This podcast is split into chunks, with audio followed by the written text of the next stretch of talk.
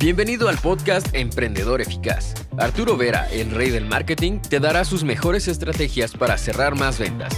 Encontrarás un nicho rentable y lograrás posicionarte como el mejor en tu rubro. Únete y comienza a ver resultados con tu emprendimiento. Hoy hablamos de un argumento delicado pero muy importante que es el tema del fracaso y del por qué muchísimos emprendedores fracasan en sus negocios. ¿Cuáles son las causas principales? Hoy veremos las cinco más importantes y sobre todo cómo corregir esta situación. Seguramente ya habrás escuchado ¿no? esa estadística que dice que el 80% de los negocios cierran antes de los dos años y que del restante 20% la mitad cierra en los dos años sucesivos. Pero ¿por qué sucede esto? ¿Cuáles son las causas principales? Mira, la primera causa que he detectado es que muchísimos cierran porque no son realmente ambiciosos. ¿Qué significa? Que muchísimos abren negocios con sueños, pero pocos abren negocios con objetivos claros lo que te quiero decir es que cuando abres un negocio, lo que diferencia mucho el éxito es si tienes objetivos específicos, si tienes una cifra hasta de dinero de cuánto quieres ganar, cuánto quiero ganar con este negocio, cuál es la cifra exacta, en cuánto tiempo quiero alcanzar ese objetivo, qué equipo de trabajo me sirve para alcanzar ese número, con qué método, con qué estructura, con qué estrategia de marketing, qué modelo de negocio utilizaré, en qué plataforma comunicaré.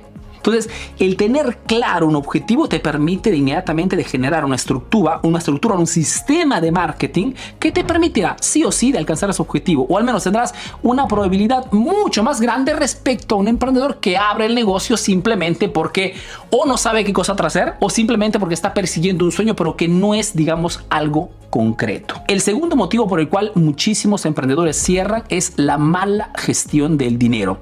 Y aquí hay una frase bastante fuerte que puede serte útil y dice, ¿no?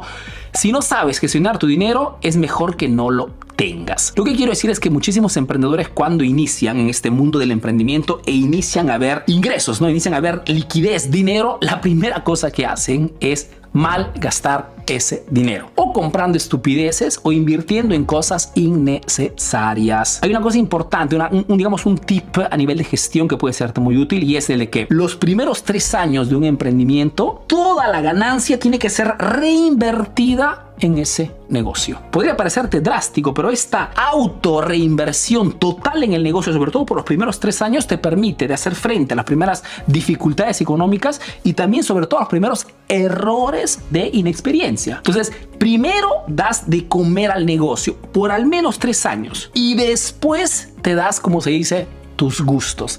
Después haces regalos, te haces el viajecito, te compras el iPhone nuevo, te compras el automóvil, digamos, alzas tu estilo de vida. Pero antes tienes que dar de comer al 100% al negocio, porque esta reinversión constante te permitirá de poder mejorar el equipo de trabajo, de hacer más publicidad, digamos de encontrar el equilibrio que te permite de generar ganancias constantes y de forma creciente. El tercer motivo por el cual muchísimos emprendedores fracasan es de que no han encontrado su zona ingeniosa, se dice. ¿Qué significa? Aquí también otra frase que puede serte útil, ¿no? Todos somos diferentes y cada uno posee habilidades distintas. Cada ser humano tiene alguna habilidad más, digamos, desarrollada que otra, en forma, digamos, sin hacer nada. Por ejemplo, si te dijera cuál es la habilidad de Lionel Messi, seguramente me dirías, pues, el de hacer goles. Fantástico. Hace lo que mejor sabe hacer y lógicamente destaca respecto a los demás. Significa que si quieres hacer negocio, si quieres que ese negocio funcione respecto a muchos fracasos, tienes que identificar cuál entre todas las cosas que podría hacer en tu negocio es el área, digamos, que más te compete. ¿Cuál es la cosa que,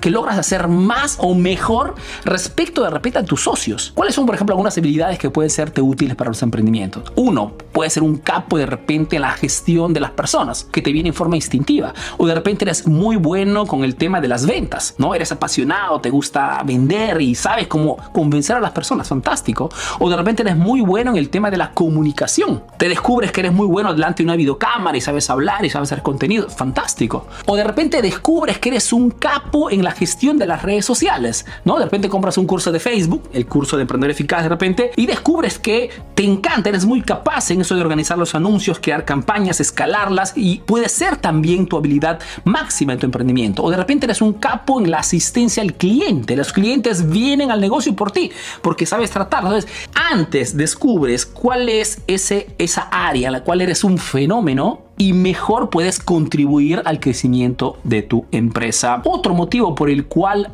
los emprendedores fracasan, ok, miseramente, es el hecho de que no frecuentan personas enriquecedoras. ¿Qué significa? Otra frase dice, hacer funcionar un negocio, además de energía y dinero, también requiere de ideas e innovación constante. El problema es que muchos emprendedores no tienen un círculo social o no tienen frecuentaciones potenciantes, se dice, ¿no? Mejor dicho, no tienen personas que los, les ayuden a rebotar ideas, que les den innovación y esto lógicamente perjudica el negocio. Es más, muchos en vez de tener personas potenciantes tienen de repente frecuentaciones tóxicas eh, de personas que en vez de motivarlos los critican, no están de acuerdo con lo que hacen y cualquier cosa suceda pues están siempre ahí a acusarlos y esto lógicamente desmotiva muchísimo al emprendedor. La buena noticia es que estamos en un mundo hoy donde la digitalización es, hace parte de nuestro día a día y hoy frecuentar personas que están en el ámbito de los negocios, que están obteniendo los resultados que de repente tú estás buscando o relacionarte con otros emprendedores en otros países es muy simple. Entonces utiliza las redes sociales, Facebook, Instagram, YouTube, por ejemplo, ¿no? ¿Para qué cosa, Arturo? Pues para seguir páginas o canales que hablen de negocios. Esta frecuentación que de repente no es directa, pero es igualmente potenciante, te permitirá de reenfrescar constantemente esas ideas y mantenerte siempre en la innovación constante, que es uno de los pilares del crecimiento de negocio, la innovación constante junto con, con el marketing. Otro motivo por el cual muchísimos emprendedores cierran es el hecho de que subestiman a la competencia. Otra frase súper dice, conoce a tu enemigo y conócete a ti mismo y saldrás triunfador en mil batallas. ¿Qué significa? Significa que hoy tenemos que darnos cuenta que es la competencia, el enemigo más grande que tenemos que combatir todos los días. Y cuando abrimos un negocio no podemos primero abrir y después estudiar la competencia. Primero se estudia la competencia y después se abre. ¿Por qué? Porque cuando abrimos tenemos que tener algún diferencial, tenemos que tener algún valor agregado, tenemos que tener algún plus que justifique que esas personas que ya están comprando un producto similar al mío en contraparte vengan hacia mí. Pero esa atracción de cliente nunca sucederá si no tienes algo que pueda ser más interesante, algo que pueda ser más ventajoso para el cliente, porque nadie cambia de proveedor o nadie cambia de de compra si no tiene un beneficio superior. Y aquí la, pregunta que surge. ¿Cuál es ese valor agregado que tu emprendimiento ofrece respecto a la competencia? Porque si no tienes eso, la probabilidad que tengas que bajar tus precios para atraer clientes es altísima. Y el juego del emprendimiento no es el de bajar los precios, al contrario, es el de alzarlos constantemente. Porque más la marca es conocida, más la marca es respetada, más esa marca logra atraer clientes de un cierto nivel y más ese prestigio te permite de poder aumentar constantemente tus precios, porque solamente con márgenes altos podemos hacer crecer el negocio, innovar y seguir, digamos, potenciando nuestro equipo de trabajo. Estas son las cinco, los cinco motivos principales por el cual muchísimos emprendimientos cierran lamentablemente y que aclarándotelos, poniéndotelos delante de la puede servirte para darte cuenta cuáles son esos errores que tú estás cometiendo en este momento y que tienes que corregir lo más antes posible. Ahora tienes nuevas estrategias para aplicar en tu negocio. Comparte este podcast para que llegue a más emprendedores como tú. Si quieres saber más de marketing, síguenos en nuestras redes sociales. Hasta el próximo episodio, emprendedor.